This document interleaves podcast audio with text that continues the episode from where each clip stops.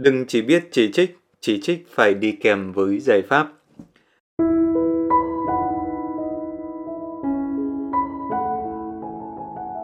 Đề xuất chỉ là giai đoạn đầu trong việc giải quyết vấn đề. Trong hoạt động cài gen, những ý kiến chỉ ra vấn đề, những chỉ trích kiểu như nếu không làm thì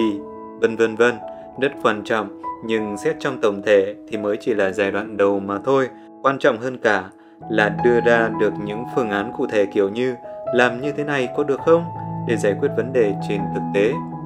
Trong phương thức sản xuất Toyota, những người chỉ có chỉ trích được định nghĩa vui là bác sĩ trần đoán, còn người thực tế bắt tay vào vấn đề và giải quyết vấn đề được gọi là bác sĩ trị liệu.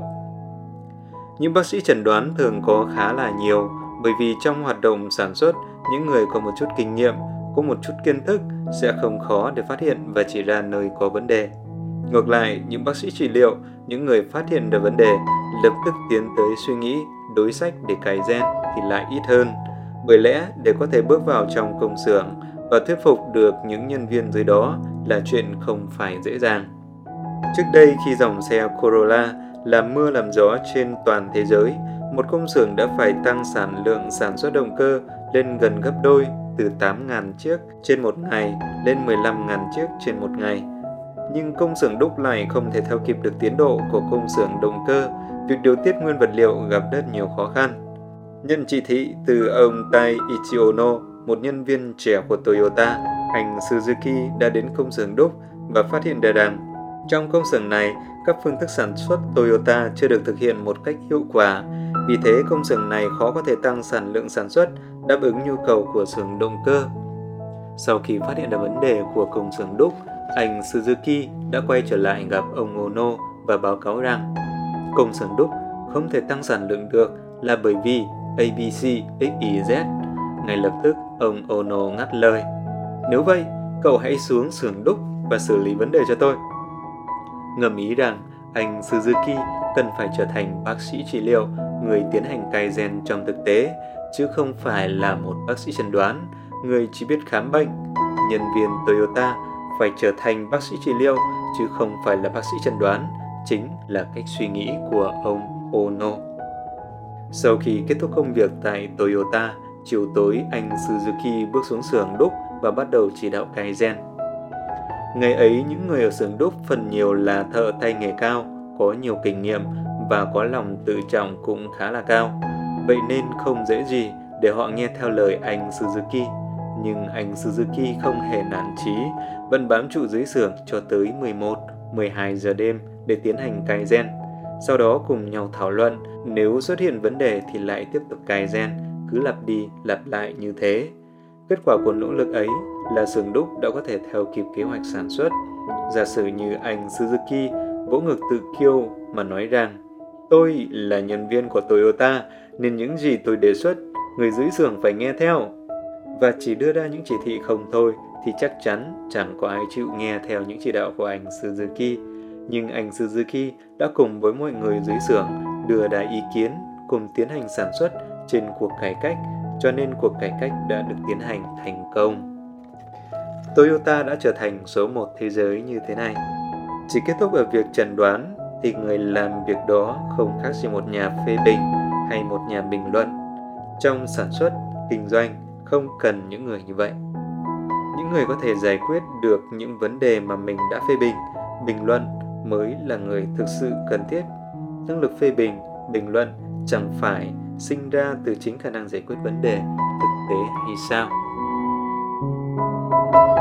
Vâng thưa các bạn, trên đây Thợ Đèn vừa giới thiệu với các bạn bài số 28 Đừng chỉ biết chỉ trích, chỉ trích phải đi kèm với giải pháp trong cuốn sách Nghệ thuật làm việc tuyệt vời của Toyota trích trong bộ sách Bí quyết thành công của doanh nghiệp hàng đầu thế giới được xuất bản bởi nhà xuất bản Phụ nữ và dịch bởi nhóm No Mudas. Bài này thực ra là thợ đèn khá là tâm đắc và các bạn biết đấy, thợ đèn đã biên nhật được 9-10 năm rồi và nhận ra một điều đấy là người Nhật người ta rất là ít chỉ trích các bạn ạ. Thay vào đó thì thợ đèn lại cảm nhận rằng cái vấn đề gọi là chỉ trích như thế này thì ở bên Việt Nam mình có khả năng là nhiều hơn. Theo cái cảm tính của thợ đèn thì thợ đèn nhận ra là như vậy. Thợ đèn thì thường có đọc một trang báo điện tử bên Việt Nam là VN Express và gần đây thì thợ Đèn cũng có đọc một số bài báo và nhận thấy rằng là nếu như đối với những cái bài mà có nêu ra vấn đề đấy các bạn thì gần như là bên dưới cái phần bình luận có rất là nhiều những cái phần chỉ trích đi kèm từ các bình luận viên, các bạn ạ. Và một bài gần đây mà Tựa Đèn muốn chia sẻ với các bạn, đấy là về thông tin của một bệnh nhân nhiễm corona, một bệnh nhân nhiễm corona các bạn ạ, về từ Campuchia qua biên giới tỉnh Tây Ninh nhưng mà không đi theo con đường chính ngạch, mà đi qua cái đường mòn, ngõ nhỏ và sau đó đã phát hiện là bị nhiễm corona nhưng rất là may có một người gì sống cùng đã khuyên anh bạn này đi đến cơ sở y tế để được cách ly theo hướng dẫn của Bộ Y tế. Và thợ đèn cũng tò mò và lướt qua khu vực ừ, comment ở phía dưới thì có nhận ra là từ 1 phần 3 cho đến 1 phần 4 là kêu tại sao biên phòng lại không thể kiểm soát được, tại sao lại là để người bệnh lọt biên giới la la la la. Rất là nhiều những ý kiến nêu ra những cái vấn đề như thế này. Thực ra khi mà đọc một bài báo như thế này thì chúng ta sẽ không khó để có thể nhìn nhận là có những cái vấn đề như thế này các bạn ạ. Trong khi đó thì lại có rất ít những ý kiến để đưa, đưa ra những cái giải pháp. Giả sử sau khi nêu ra những vấn đề về bất cập khu vực biên giới hay là về việc kiểm soát dịch bệnh thì có thể là đưa ra các giải pháp ví dụ như là lập các chốt dân phòng chứ không phải biên phòng các bạn ạ. Tức là những cái chốt mà người dân theo dõi và quản lý trực tiếp đối với những người mà qua lại khu vực biên giới tức là mỗi người dân là một chiến sĩ các bạn nhỉ. Hoặc là có, các biện pháp để nâng cao ý thức giải pháp khai báo các hình thức như là khen thưởng hay là kỷ luật nghiêm minh tại địa phương thì những cái ý kiến như thế này nó lại không có nhiều lắm và vấn đề này thì thợ đèn thấy rằng nó là khá phổ biến ở trong các trang báo ở bên Việt Nam. Khi nói về chỉ trích đấy thì theo thợ đèn đấy mình nên suy nghĩ tới hai cái đối tượng mà người ta đưa ra chỉ trích. Đối tượng thứ nhất đấy là những người đưa ra chỉ trích và người ta là những người đã từng có kinh nghiệm. Và đối tượng thứ hai đó là những người chỉ trích nhưng mà người ta lại chưa hề có kinh nghiệm các bạn ạ. Tại sao lại phân ra như thế này? Vì là đối với những người đã có kinh nghiệm đấy thì thông thường đặc biệt là những người đã có kinh nghiệm về thất bại đối với những cái vấn đề tương tự, thì thợ rèn nghĩ là chúng ta nên lắng nghe và tiếp thu những ý kiến của họ. Bởi vì họ đã gặp phải những cái trường hợp tương tự như vậy, cho nên những ý kiến như thế này, dù nó là chỉ trích thôi, nhưng bên trong đấy nó sẽ có nhiều cái câu hỏi để cho chúng ta có thể là lọc ra được để tìm kiếm những cái phương án về sau này. Nó có ích cho việc giải quyết vấn đề mà chúng ta đang gặp phải nhưng đối với cái đối tượng thứ hai đấy, mà đối tượng này theo thợ đèn là nó sẽ nhiều hơn. Đấy là những chỉ trích từ những người chưa hề có kinh nghiệm.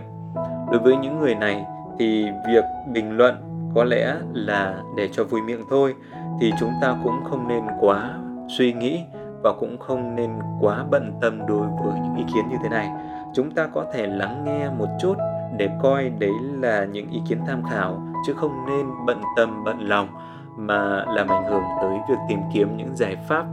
và phương thức giải quyết vấn đề mà vấn đề mà chúng ta đang gặp phải các bạn ạ. Ở trong tiếng nhật đấy thì ờ, có một từ mà mình cũng không có tìm ra được ở trong tiếng việt làm sao cho nó có thể toát được lên tất cả các ý nghĩa của từ này. Đó chính là từ iwake. Tự đèn chỉ có thể hiểu đấy là cái từ này nó có ý nghĩa là biện minh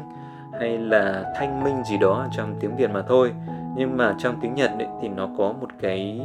cái ý nghĩa nào đấy nó còn khó chịu hơn. Đấy là đối với những người mà không làm được việc mà người ta chỉ có thể làm biện minh nêu ra lý do tại sao không làm được tại sao lại trốn tránh nọ kia thôi. Đối với những cái từ này đến khi mà bị nói ở trong tiếng nhật đấy thực sự là nó là không hay một chút nào. Cho nên cá nhân tự đèn ấy là không muốn bị gọi là iwake các bạn ạ và đương nhiên như thế có nghĩa là đối với những người mà bắt tay vào làm và giải quyết được vấn đề thì sẽ được nhiều người công nhận đó là ở trong cái xã hội Nhật Bản các bạn nhé. Như vậy là hôm nay Thợ Đèn đã chia sẻ với các bạn à, một phần nho nhỏ ở trong cuốn sách Nghệ thuật làm việc tuyệt vời của Toyota rồi để các bạn có thể tìm thêm những bài tương tự hoặc là những bí kíp của doanh nghiệp hàng đầu thế giới các bạn có thể tìm mua bộ sách Bí quyết thành công của doanh nghiệp hàng đầu thế giới được xuất bản bởi nhà xuất bản phụ nữ, các bạn nhé. Xin chào và hẹn gặp lại các bạn vào tuần sau.